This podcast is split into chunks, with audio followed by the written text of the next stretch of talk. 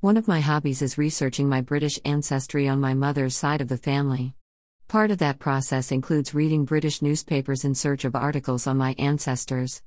My second great uncle was a justice of the peace, alderman, and successful businessman, so I'm always looking for articles regarding his life and have found quite a few. While doing so, I stumbled across a fascinating historical phenomenon in the lives of men and women from 1800 to 1850 in regards to lawsuits for the breach of promise of marriage. My search uncovered over 6,000 links to articles in newspapers across England regarding such cases. I thought I would share with you what I noted but must do so in generic terms. Unfortunately, I cannot quote any of the articles due to copyright restrictions.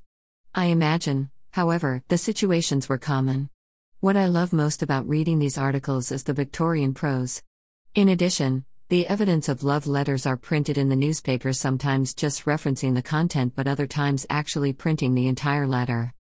As far as jury settlements, the poor received less compensation for their pain and suffering, while the wealthy were assessed large sums of money. The jury deliberations were usually under an hour. The highest I have discovered out of a sampling of 10 articles is £4,000 and the smallest £60. Surprisingly, not only women filed cases, but also men sued women for breach of promise. Marriage was big business, and both parties had much to lose if one broke the engagement. Losses did not involve mere matters of the heart but the promise of fortunes gained and lost. Here are a few generalizations of what I have read. The ages of the parties varied. Girls as young as 18 accepted proposals from men over the age of 50. First cousins married, sometimes knowing each other from infancy and later forming attachments. Men courted for the purpose of seduction. And yes, once they got what they wanted, they abandoned the young lady breaking their promise of marriage.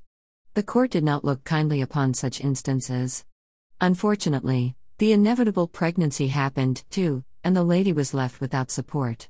Men or women could be of humble means or possess considerable property being independently wealthy. It appeared the men pursued women for money, and when the engagement fell through, they sued for damages. Those in service together with the same employer fell in love but broke engagements.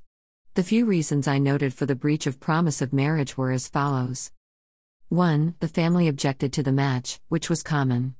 2. The male could not provide for both immediate family members such as parents or siblings, while being married at the same time. 3. They became engaged for the immoral gain of seduction without love. And 4 they had a change of heart with no other particular reason given.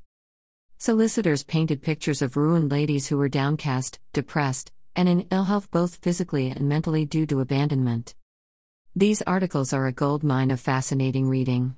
The language used is priceless, and the situations typical of those in want of a wife or husband in the early 19th century. It's a soap opera of epic proportions that I enjoyed reading for some time. They are also a wealth of ideas for authors.